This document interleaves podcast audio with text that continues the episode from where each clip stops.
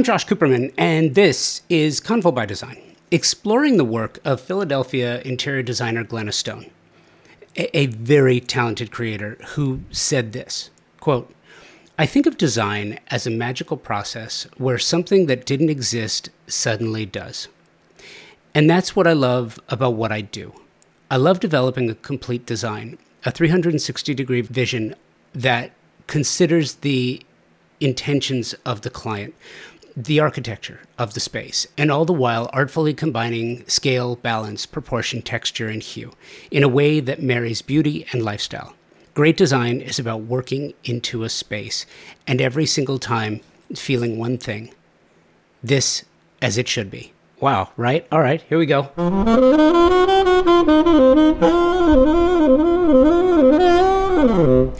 Glenna's bio reads like this Inspired by her mother, an artist and teacher, Glenna developed her sense of color and composition at a young age. She's always had a passion for combining color, materials, and textures in an artful manner. Paralleling her creative side, Glenna embraced her strong technical skills and received a degree in engineering from Lehigh University. Upon graduate, Upon graduation, she worked for Fortune 500 companies as, as, a consultant and project manager in the consumer products industry. Magic and original thought. Two things you will find in the top tier of all design work. And you're about to hear from someone who's a master of that. And you will hear more from Glenna Stone right after this. I am incredibly proud of Convo by Design in year 10, and I'm equally proud of my partnership with ThermaSol. They've been presenting partners of Convo by Design for three years now, and there is a certain amount of pride that comes with saying that the show is presented by the company that is the best in the world at what they do. ThermaSol engineers the most exceptional smart shower products and steam shower systems worldwide for a few reasons. They were the first company to design, patent, the technology here in the US dating back to 1958. ThermaSol, a US brand, a US manufacturer in Round Rock, Texas, employs an engineering team that designs, tests, and continuously refines the product. Their quality control team tests every single steam generator before it departs the factory. Who else does that? Nobody. I have had the pleasure of working with some world class designers and architects who tell me and you probably know this that the idea of luxury has changed and continues to change, especially when clients want a spa like bathroom. Steam is mandatory. Or it's just not considered a, a, a, luxury space. And if you want to add steam, you have one true option it's ThermaSol. And now, ThermaSol, the industry leader in steam, bath equipment, and technology since 1958, is enhancing their already stellar family of products with new indoor and outdoor luxury saunas. Available in three design configurations, each sauna is handcrafted from clear Western red cedar or Nordic spruce inspired by the brilliance of Northern European sauna technology and design. A luxury bathroom isn't luxury without steam. If you want luxury, you have one option it's ThermaSol. Check them out at thermasol.com and at thermasol on the socials. I've often compared sort of my process to that of a designer, or at least some of the designers and architects that I've spoken with, the ones that I've really enjoyed speaking to. I have found that, like, if I put together a list of 30 questions, you're going to, or even 10, right? You'll look at those questions and you'll memorize the questions, and then I'll get like the the patented answers Right. this is not, it's so funny because this You're going to get the truth now. well, yes, but it's like design. It's like, it's like good design. I'm not asking you anything that you don't know. This is not a math test. I'm not trying to to trick anyone. The the fact of the matter is, and the the big secret to this show is that I I love design and architecture. Like I love what you do. I just don't possess the talent to do it. So I figured the next best thing is what am I really good at? And apparently I'm good at listening and talking. And listening is one of the things that you pride yourself on. And I'm and I'm curious, have you have you always been that way? Because I think it's a skill that many it takes many time to learn. Have you always been like that? Um, I think I've always been a good listener, but I I think it is a skill that you hone in on. I don't think I've always been probably really attuned to what active listening is um, and being really present in a conversation. I think that that's so important in our field. And it's something that I'm always working on, whether it's our clients, our employees, our vendors. I think it's it's more than just listening to the words that they're saying it's looking at their body language how they're saying it and kind of inferring information from you know what they're saying and how they're saying it. That's really kind of that active listening and kind of and that anticipation getting to that level of like anticipation that you can kind of understand what they're saying without them actually saying it if that makes sense. It makes perfect sense.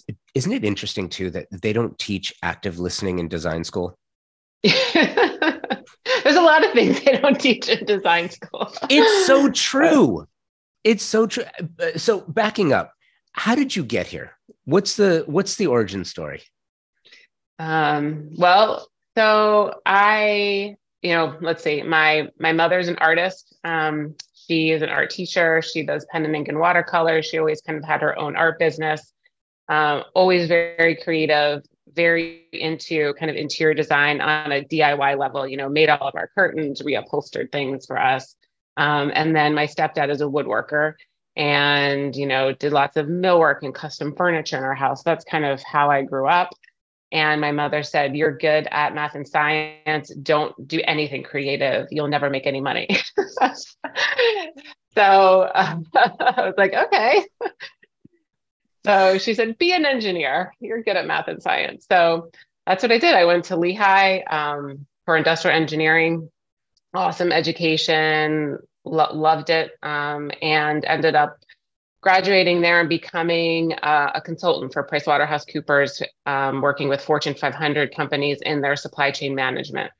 Uh, so very kind of manufacturing based and ended up staying with one of my clients, um, Gillette, who was you know one of my consulting clients, and then they offered me a full-time job so i stayed there. We were living in boston at the time and i just it wasn't creative enough for me. You know it was it was just kind of like the typical corporate world and it was great i was super successful i really loved it but i just started taking classes photography cooking just doing things at night i mean i was in my 20s so i had a lot more free time and ended up uh, falling into a class at RISD at Rhode Island School of Design and Interior Design. And it was just like light bulbs went off because I am good at math and science. I love the technical, but I really crave the creative. And when I really kind of understood that interior design was not decorating, it was so much more. There was a really kind of like construction, project management aspect to it. I realized how much this was my calling. And so then I kept taking another class and another class. And then I took an AutoCAD class um, at Boston Architectural College. And finally, I was like, I, I have to go back to school. My husband was kind of like, Are you becoming a professional student? I was doing all of these at night, taking these like three hour studio classes, driving down to Providence. And I was like, Yeah, I, th- I think um, I think I've got to do this. So I ended up um, getting my master's here in Philadelphia at Drexel in interior architecture and design. So that is absolutely fascinating. So tell me something. How does the I I have an engineering student in the family. So I'm very well I'm very familiar with this and I'm curious how does that side of it, the math science, the STEM side uh, inform your creative side? How do the how do those two very distinct and different personalities work together? Right. Well, I think, you know, my background is really kind of manufacturing supply chain management. It was about process and efficiencies. And that is something that I really bring to our firm. And it has really become the foundation of how I've like grown our business. Um, it's been, I mean, it, it's so important. And I think having that corporate background and being able to um, understand that process is important, but it also isn't everything. I feel like when you're in a corporate world, sometimes things are over processed. There's so much red tape that it takes so long to do things.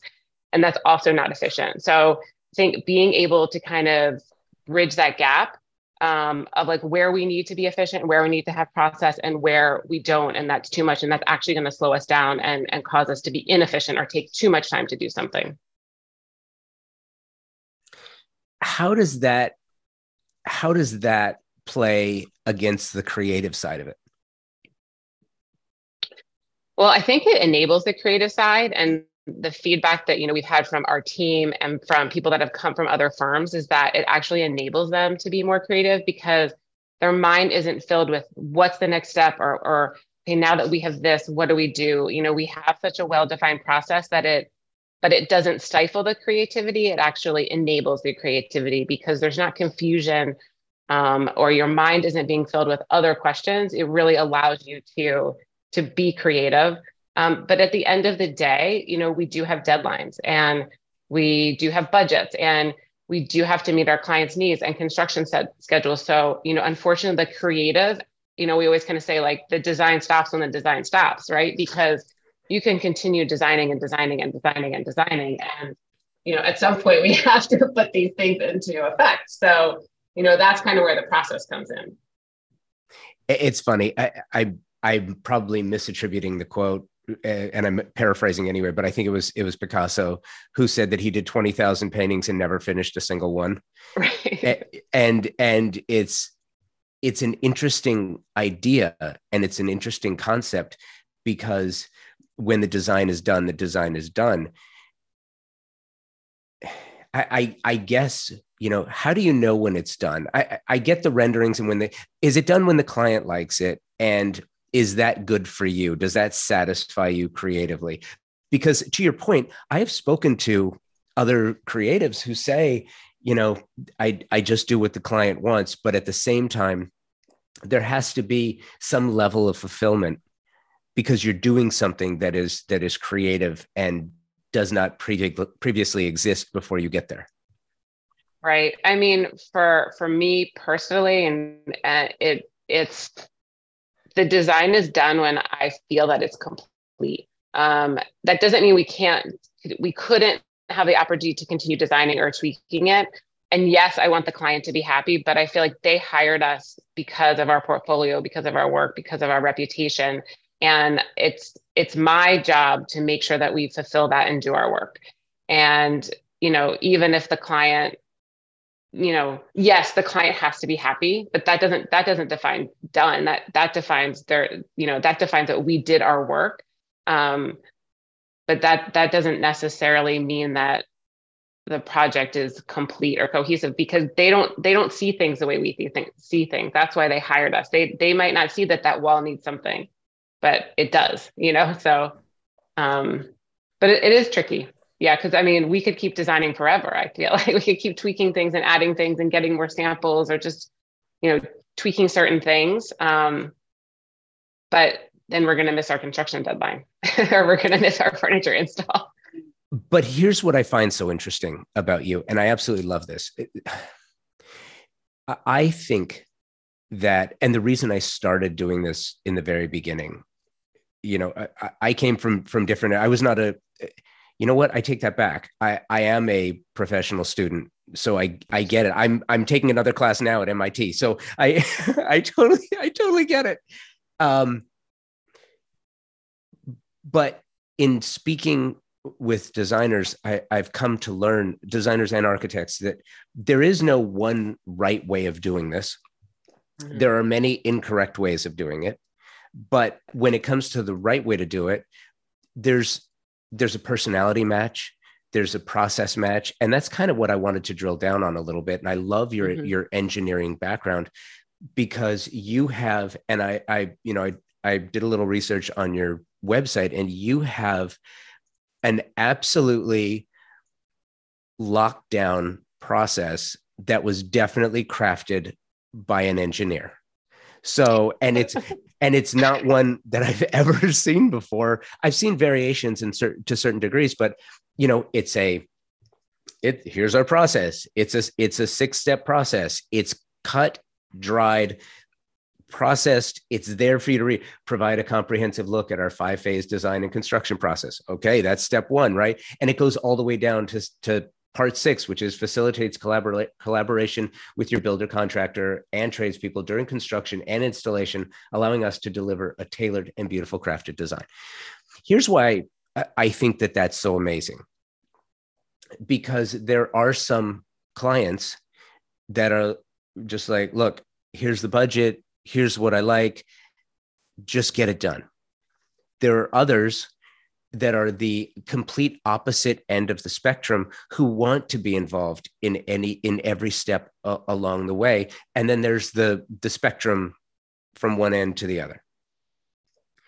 You have approached a certain side of the business where it's like look we have a process. It is well engineered. It is tested and true. And here's how we do it.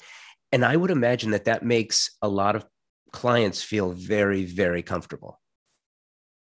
It does. I mean, our, our, you know, our philosophy is we want to advocate for them. We want to be a partner with them in the project.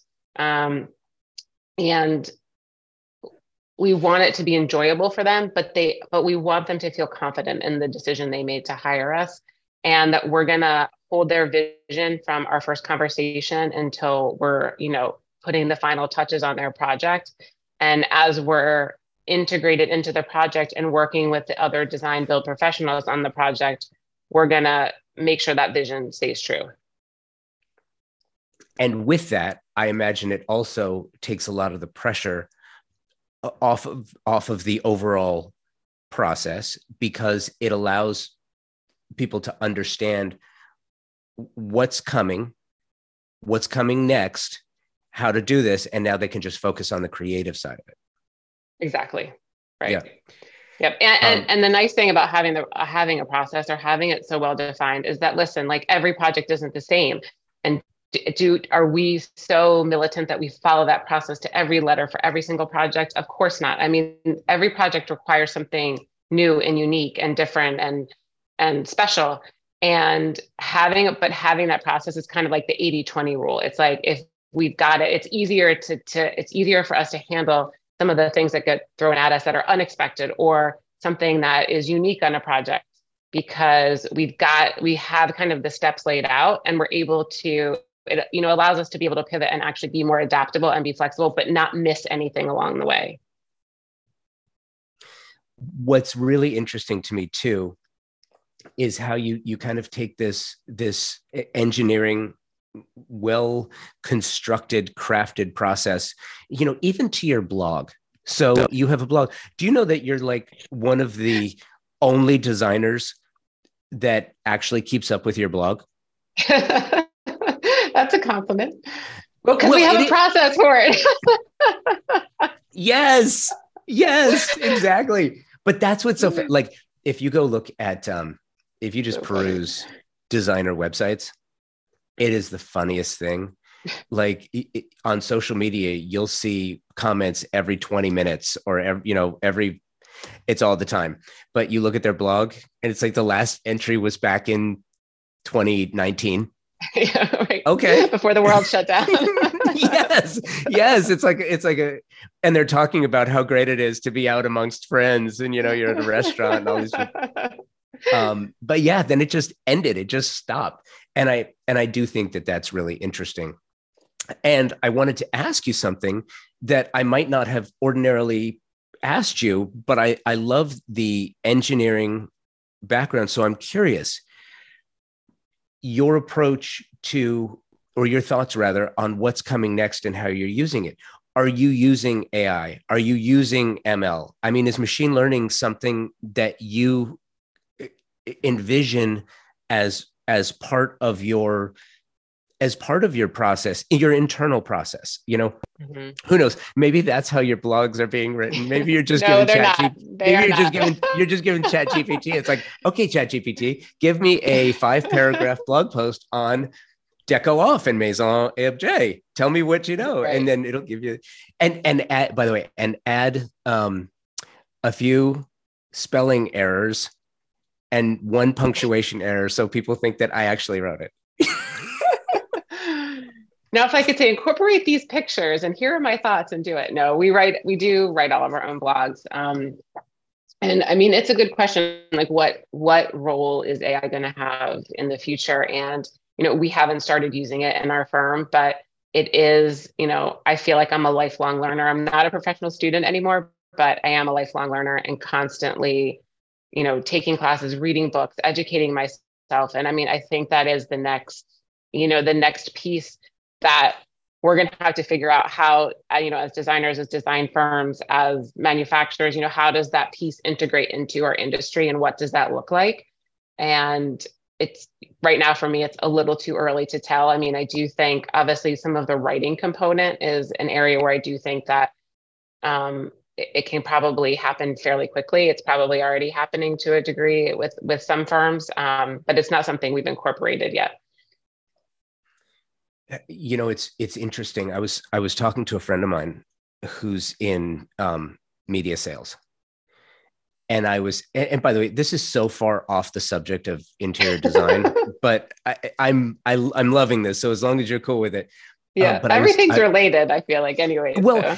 It is and i'll and i'll put a bow on it and and draw it back draw the connection back because i, I do think it's really interesting. Um so my friend in media sales and I was ex- his his management team had asked them to start taking all of this data and inputting all of the data into a, into a spreadsheet.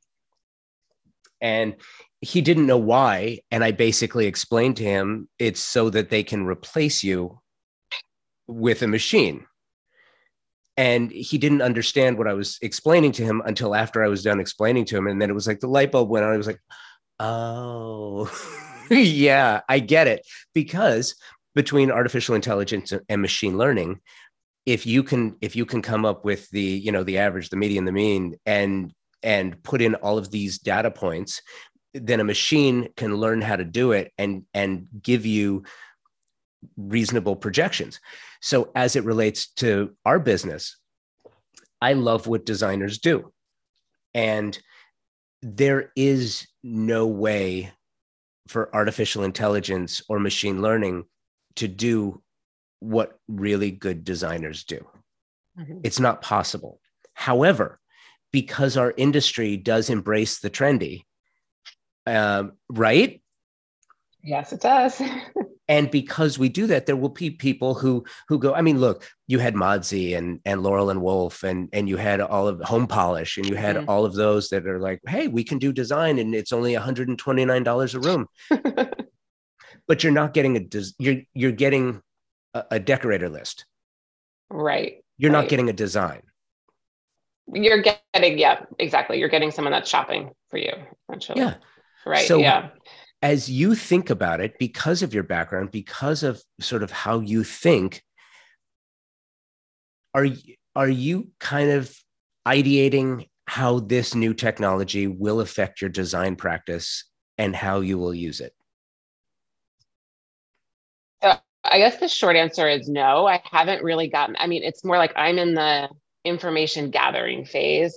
I'm trying to understand what what technologies are out there, how other people are, are, using it, how it's being used in other industries. Because, you know, again, for me, I came from a different industry into this industry and and took some of what I kind of felt like were the best practices from uh, you know, from that industry and applied it to interior design.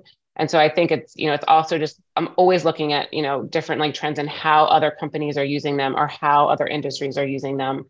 And I think that, you know, that will time will tell but I, I mean, to your point, I think it goes back to the active listening. Like, I don't know how you teach active listening and human empathy to a machine. I mean, I'm sure there are ways to program trigger words and and certain things, but you know, for a client to be able to sit and explain to you how they live and how they use their home and their family and and really understanding kind of like you know i visualize my self being my client in our in the homes that we're designing for them. And that fuels the creative process for us and for me.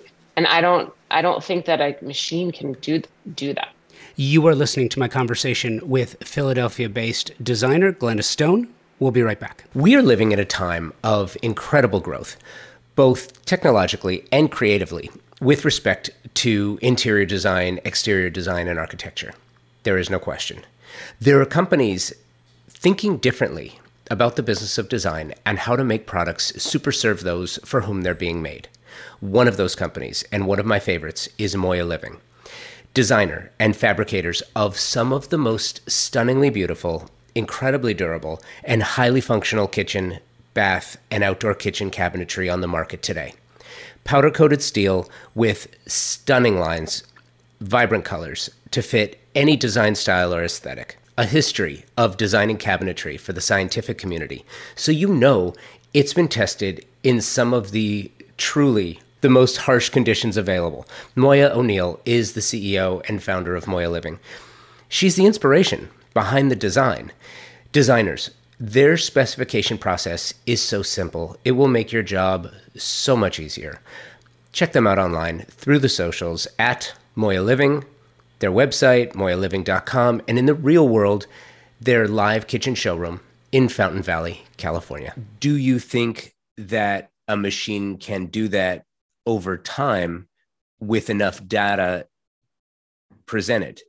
I mean, probably, right? I mean, it's like I never want to say never, but I don't think I, I I think the question will be could a machine do that and the output be acceptable to a potential client? Right. I mean, I feel like having a having a, a designer do their work, I I I don't know, but I've always been amazed at certain things, but I feel like that process, going through that process and that journey and kind of having that human component to it produces a much better result than a machine ever could. So I think the question is, but could it be good enough? Right. And like what's what client would find that there may be clients that would find that acceptable. It's really interesting, isn't it? it's a little scary. well, eh, you know, it, it is. Uh, um, I, I kind of lean to the other side of this, where it's not it's not an attempt as the websites were to replace designers.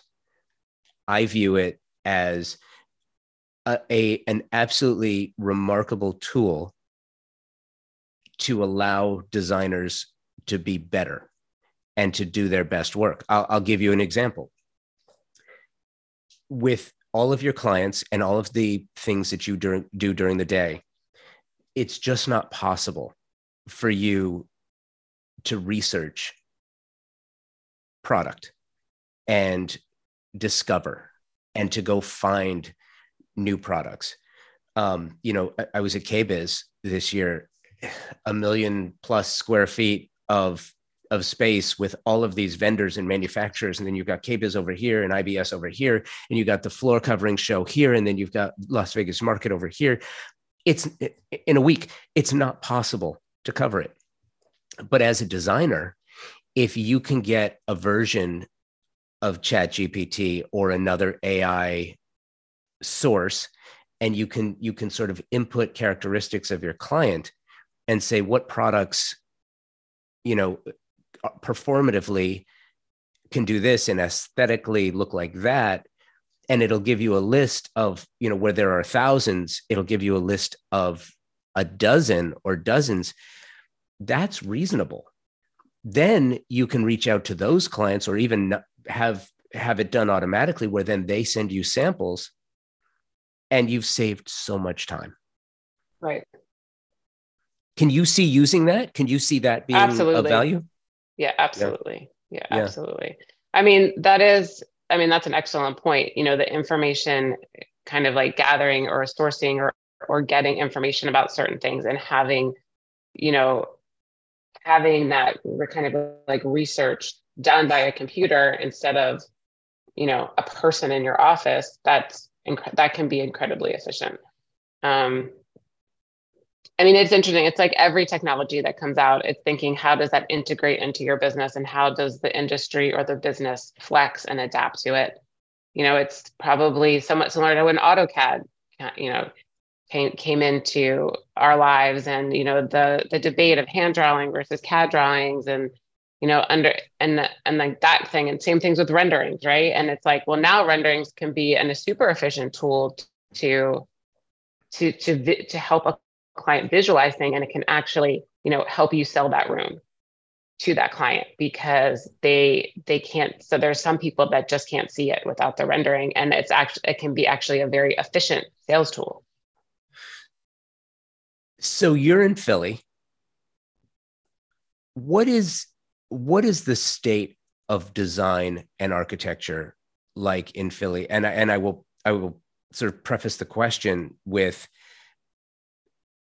I feel like between regional preferences, changing weather conditions, um, changing circumstances in a in a post COVID world, changes in how we live and performatively what we expect of our dwellings now that we really may not have prior to 2020 what is the state of design? What are you being asked for that maybe you haven't been asked for before? What are what are some of the things that have changed in in your view that are maybe universal that have that you have incorporated into the work that you do that that you see as not just a trendy item but as something that is is transforming the the nature of the business so there's a there's a couple things. I mean well health and wellness is is really is really big. Um, you know whether it's gyms or studios or you know we've done a couple meditation rooms in homes. So i think that there's just a greater focus on you know physical and mental wellness.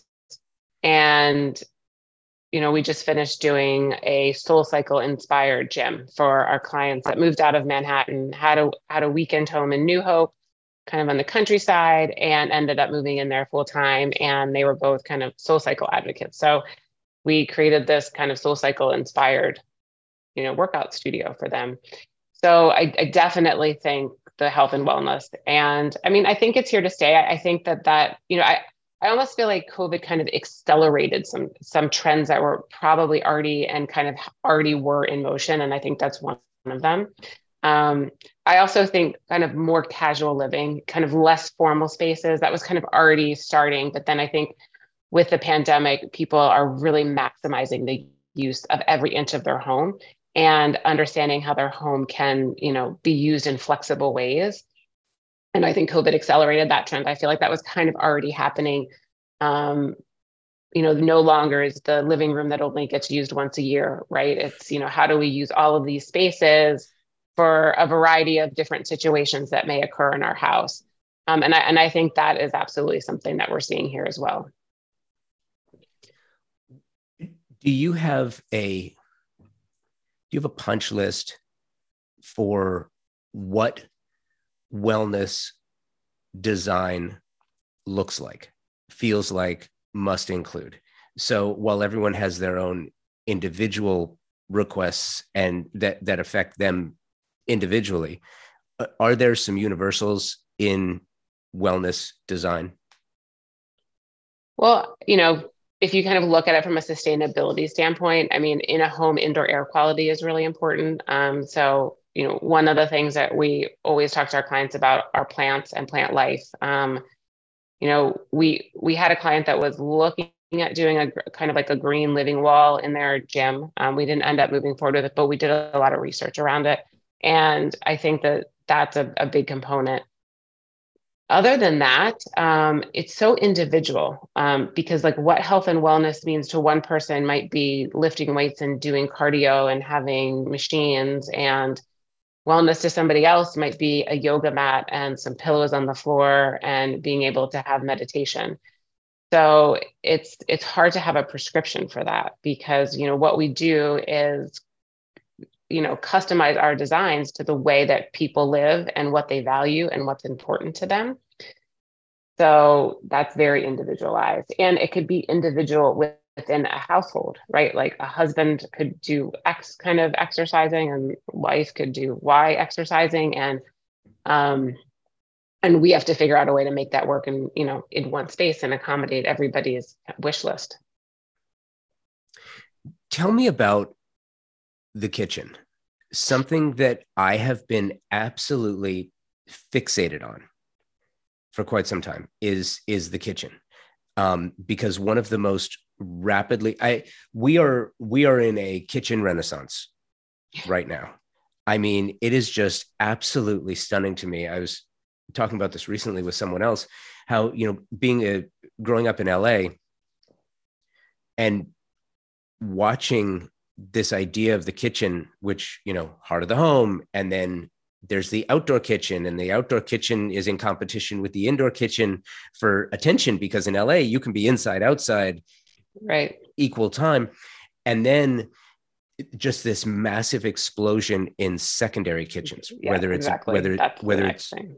whether it's a dirty kitchen uh strictly working kitchen um a kosher kitchen or even the various offshoots the scullery the butler's pantry even down to a wet bar or a coffee bar or something mm-hmm. that is so personal in nature down to the weed bar I, you know a, a designer yes a designer uh, do you have recre is there recreational use legal in philly yet I think it's kind of legal. I don't know the rule. I don't follow it anymore because well, I feel like I can't keep up with it. It's always changing. Yeah, but it's stunning because you have medicinal on one side and then you have recreational on the other. Recreational is is like LA and New York, where it's like, yeah, Katie bar the door. You can just go everywhere, buy weed yep. everywhere and you don't need a no, card. Philadelphia is not quite like that. Okay. So with many of these designers that I've spoken to, you know, the idea of the weed room has has taken the place of a, a cigar lounge in a home. So, you know, mm-hmm. you've got your air filtration, but you've also got your your humidification mm-hmm. and you've got your, you know, you've got you've got a, a refrigerator and you've got some other things there that that make that experience um, more fulfilling. But it seems like the offshoot to the kitchen, the kitchen's just like having a moment. And I'm and I'm curious what you've seen and how that's manifested itself in your design and your work. Sure. I mean, pretty i mean obviously a condo in, in philadelphia we're not going to have these secondary spaces but pretty much every other project in the suburbs does have some type of and you know all of the above that you mentioned at, at a minimum some kind of like wet bar or dry bar. Beverage centers are kind of we've seen a lot whether it's you know coffee or juicing or um, you know things for the kids. And then there's the wine bars and you know and we were doing a space right now. We've got a massive kitchen. Then we have this like beverage area beverage kind of center and then we have um, in their sunroom, we're doing like a whole kitchenette that leads to their pool. And that's where they're going to have popsicles for the kids and, you know, beverage, you know, beverage refrigerators and, you know, everything. So it, I think, I think with the advancement of all of these kind of smaller appliances like refrigerator drawers and, and under the counter, you know, refrigeration solutions, that it's there's really an option to do it everywhere. I mean, we just did one in a primary bedroom, you know, a whole coffee bar. Um, I mean, it's like a mini kitchenette in their in their bedroom. So it, it is really growing. it, it is, and you know, with that comes this this approach. And again, I, I kind of want to want to draw back to your your engineering background and the thought process insofar as you know like i'm looking at your website and i'm looking at one of your projects the uh, the new hope farmhouse. Mm-hmm. and i i love this kitchen. There is so much going on here. I mean the kitchen looks like it takes it, it takes over two rooms. And by the way so i do this That's... all the time. So the folks if you're if you're listening to the show go to the show notes and you can you can click on a link for glennastone.com and you can go to portfolio and see which projects we're actually looking at right now. But this this new hope farmhouse kitchen i love this space. It's vast. It's it's, it's big. amazing isn't it? Yeah so yes. fantastic.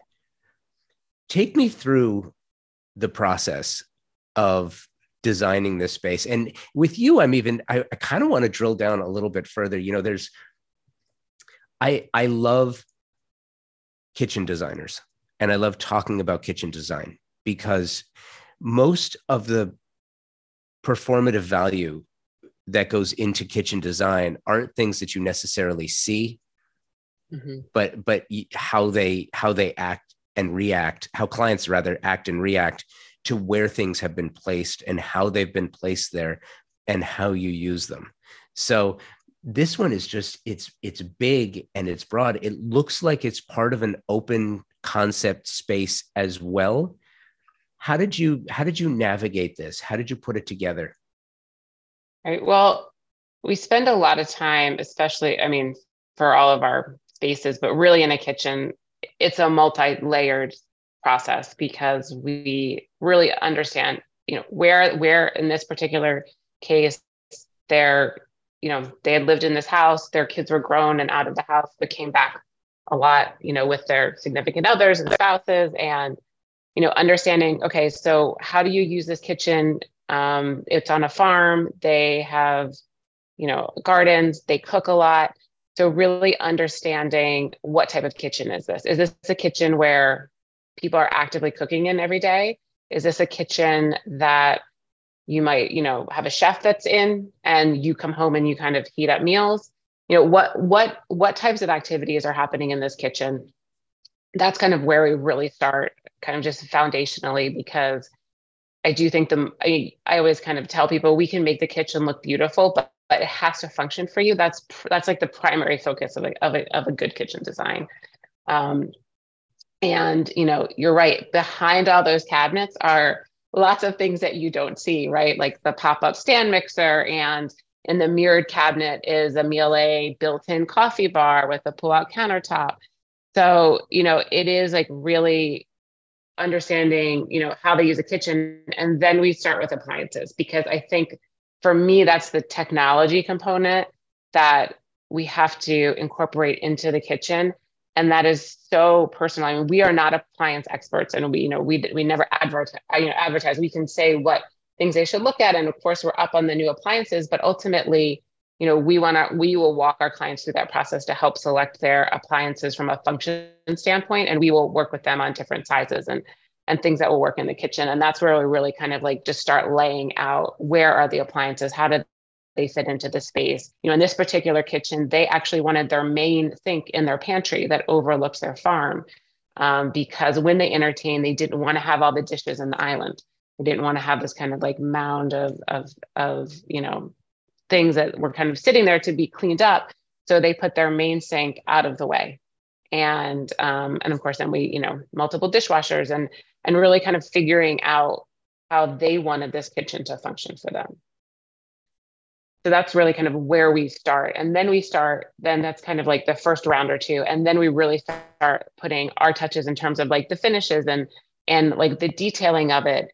And while we're doing that we're looking at the organizational components and how we can you know hide things or what cabinets need to contain you know how are we gonna how are we gonna hold your spices your oils your you know if you know the big baker all of your baking things. I mean we've had requests for avocado station like guacamole stations in kitchens. So you know it's um, so it's kind of you know figuring out all those little nuances of what people kind of value in their kitchen and really truly need. Um, and that's to me that's so exciting. I mean that's why i think kitchen design never gets old because you're always getting some new request or you're always trying to figure out a way to make someone's life easier in the kitchen. And i love it when we have clients that really use their kitchen because that that makes it so much more meaningful um, for the work that we're doing. And, and they get so much joy and we get so many you know phone calls. Oh my god this is amazing. Like we had our first dinner like we had our first dinner party like this family in new hope. Like we had our first christmas eve. Um so that's where you really feel that you're impacting people's lives.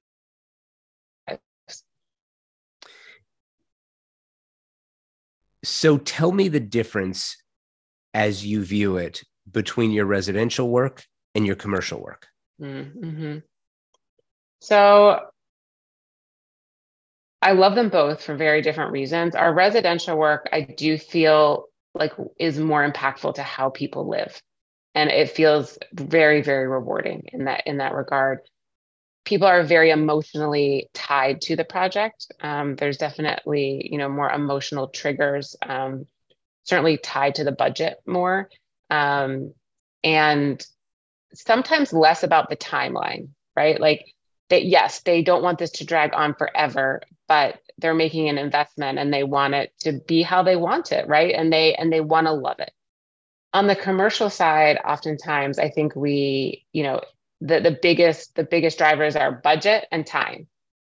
You know, they and and they're not the you know in the corp in the kind of our commercial work like they have other jobs like they are working this is this is like part of their work is to do some type of like office renovation. And so they trust us to just get it done as long as it's on time and on budget.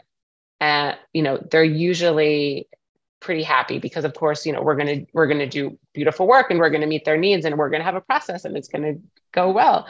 Um, but so that that's like very different. Um, but at the same time, and we've had spaces where we've done for you know wealth management firms, and we're actually in talk in talks right now for another um, healthcare company. And you know, I you know in on my you know initial meeting with them, kind of talking to their employees about what they love about their space and what they don't love about their space. And it's you know you get to also impact people's lives in a different way um, when you're working in the commercial space. So yeah, it's just it's different, isn't it? It's a it's a it's a different vibe. And and I I was looking at you know some of your commercial work. Eh, one of the one of the commercial projects I was actually looking at is what you did for your own firm. Mm. So you designed your your own studio. How are you for a client? Are you a good client? Terrible. I'm yeah. completely out of process. yeah. All change orders, right? Got so many change orders. um, when it came to designing your own firm, were you able to put into practice your own process and and did you look i asked the question because i find that fascinating off we don't often have an opportunity to self test so i'm curious how that how that process worked for you Well, no, because I mean, here's the thing like, it was, there was no process for this. I mean, it was just a little bit on the fly. I mean, yes, there was a vision and yes, we had some drawings, but they probably weren't dimensioned as well as they should have been because I'm running a business and I don't necessarily have the time to do that. So no, it was, it was awful. I mean, and then we took over the, we took over this, the next, the floor above us. And that, you know, that was like a year and a half long renovation, still not quite done, but we're using the space that I'm sitting in now so yeah i mean it's i already it's hard to fit in an office renovation into your you know 7 to 9 p.m job right? So it doesn't necessarily look pretty if i'm being honest on the other side. But it looks pretty actually when you see it but the process wasn't so pretty. Eh, look and by the way i think that's probably the best education you can get is putting oneself through that and having that be the process of self discovery so that you can make the experience even better for those you serve. Absolutely. Right. Yeah. I mean, yeah, I mean, we're going through our own kind of renovation project now at, at our house, and that's been that's now that's been eye opening, right? Because yeah, I really you really put yourself in the shoes of your clients and you understand. I mean, I understand the construction fatigue that happens to everybody, but it really, you know, it's it's certainly real and understanding that, you know, that our client what our clients are going through and being able to have that empathy for for what they're experiencing, you know, because, you know, I'm always like, you're gonna love it on the other side. There's a light at the end of the tunnel. Like we're here to help you. But um, but it's real. It is definitely real. The struggle is real. the design struggle is real. Um, Glenna, this was so great. I I I love this conversation. I really appreciate the time. Thank you for doing this. Oh, thank you. I love talking to you. Um, thank you so much for having me on your on your podcast. I listen to it all the time. I listen to your Aiden one um, about AI. So that, that, was so I was wondering. I'm like, am I going to get an AI question? But you did. yeah, I did. So Thanks, Glenna. Thank you so much. Design Hardware's newly remodeled showroom is where you will find a gallery style space with a thoughtful display of products, purposefully positioned to allow unbridled exploration and discovery. High end faucets, luxury tile, Natural stone, wood floors, and bespoke hardware selections are presented in a holistic manner, strategically arranged to stimulate creativity and transition your vision from the conceptual stage to a fully realized space. Conveniently located, free parking available. Stop by to find your inspiration collect samples, get expert advice, and tackle everything on your shopping list all in one place. Visit them online at designhardware.com or in the real world, 6053 West 3rd Street in Los Angeles. Thank you, Glenna. Loved our chat and truly appreciate the time. Thank you, Convo by Design partners and sponsors, Thermasol, Moya Living, and Design Hardware. You make this show possible, and I truly appreciate you. Speaking of appreciation, thank you for listening, subscribing, and downloading the show. Without you, I mean, seriously, what's the point? Please keep sharing this little podcast entering our 11th year with some truly fun things in store over the coming weeks and months. But please share it because that's how we find new listeners. Did you catch our first episode of Drinking About Design recently? We're drinking and telling stories about design. You're going to love this. Make sure you check it out. You can find more in the show notes. On the way, uh, you will hear more episodes of Drinking About Design, in addition to some very special Convo by Design episodes coming your way. Thanks for listening. Until next week, be well and take today first.